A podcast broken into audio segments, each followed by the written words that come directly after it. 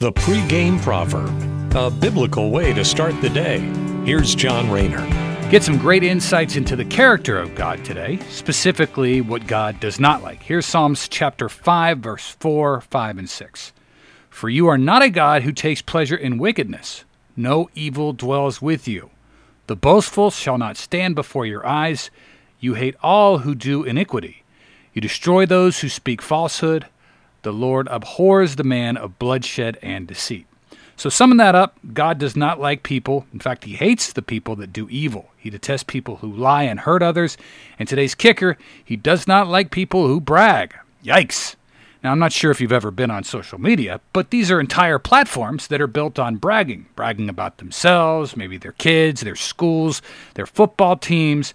That is that is seemingly what drives today's culture, one-upping one another as to who is living their best life now and making sure everybody sees how good they're doing. In essence, bragging. God's word today cautions us against that though.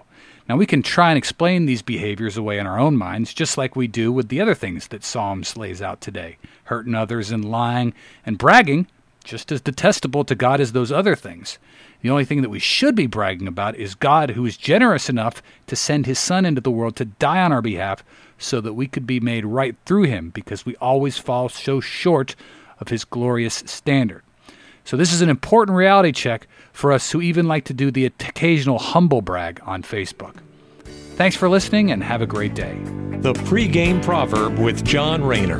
Look for it on all podcast platforms and have it delivered to your smartphone. The pregame proverb, proud partners of The Bar, the Biblical and Reformed Podcast Network.